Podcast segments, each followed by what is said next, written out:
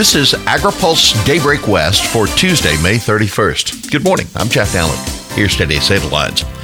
Senate kills Bay Delta bill. Unions oppose waiver for food shipments, and Croatia offers up ports for Ukraine. Senate rejects a bill on the Bay Delta plan, a bill that would have set a 2023 deadline for the state water board to approve its Bay Delta plan failed to gather enough votes to clear the Senate last week.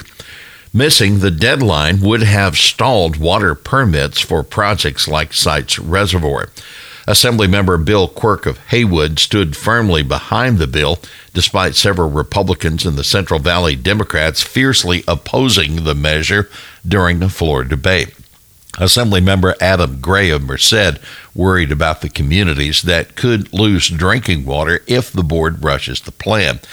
This is the inconvenient truth for the Water Board and the environmental groups who support this plan, said Gray.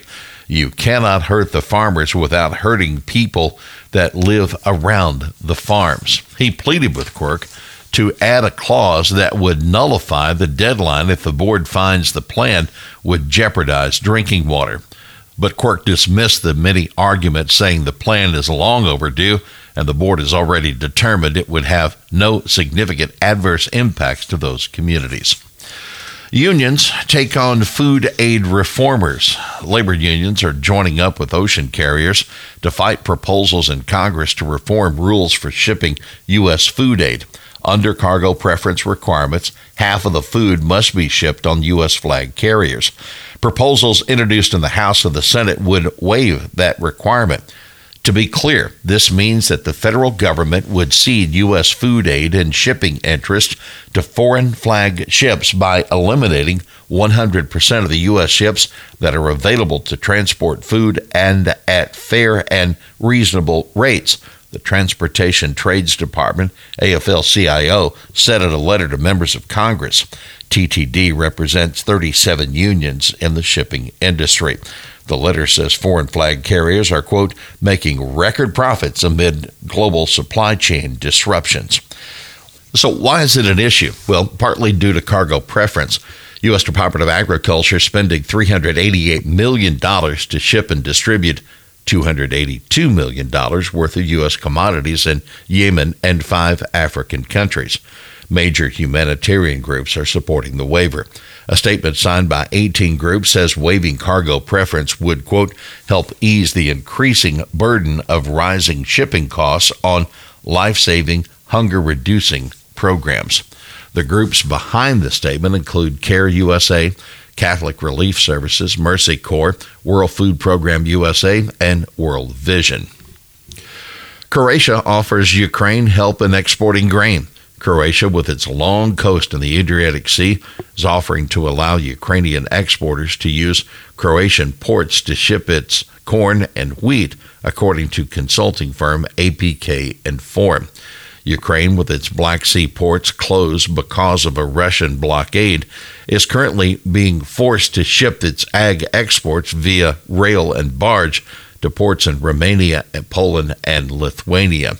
It's estimated that roughly 20 million tons of grain for export are still stuck in storage because of Russia's invasion.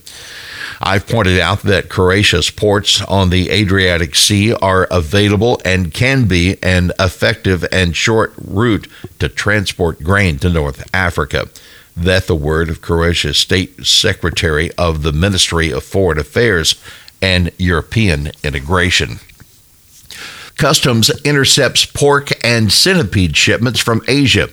Customs and Border Protection agents in Los Angeles this month took special notice of a package originating from China that was listed on a manifest as a quote packaging box and found inside 55 pounds of noodles, ruminant material, and pork sausage. Imports of pork from China or any other country that's battling outbreaks of African swine fever are strictly prohibited because they could introduce the virus to the United States, crippling the domestic pork industry and U.S. pork exports valued at $6.5 billion annually, according to CBP. Other recent seizures by U.S. Customs include uh, vials full of centipedes from Malaysia and dried sea cucumbers from Hong Kong. USDA warns of possible phishing scheme targeting food purchase programs. Fake emails look like they are solicitations for bids sent by USDA's Agricultural Marketing Service have been prompted a warning from AMS, which manages the USDA's food purchase programs. One version of the phony email includes a message referring to a quote bid for supply of products and services for the Department of Agriculture projects. While you consider a response, please take note that the bids will be submitted electronically after you log in our procurement system. The email continues, quote, documents and invitation can be accessed via the following link. But AMS says if you get an email like this one described above, don't respond or click any of the links and immediately delete the original email. For more information about uh, this issue, contact the Commodity Procurement Program 202 720 4517. It's 202 720 4517. Here's today's He Said It. It's a lot more complicated than deciding if you want to vote with the Natural Resources Defense Council or the Farm Bureau that Assemblymember Gray in explaining the complex decade long process of coming to voluntary agreements as an alternative to the Bay Delta Plan. Well, that's Daybreak West for this Tuesday, May 31st. For the latest news out of Washington, D.C., visit agripulse.com. For AgriPulse Daybreak West, I'm Jeff Nalley.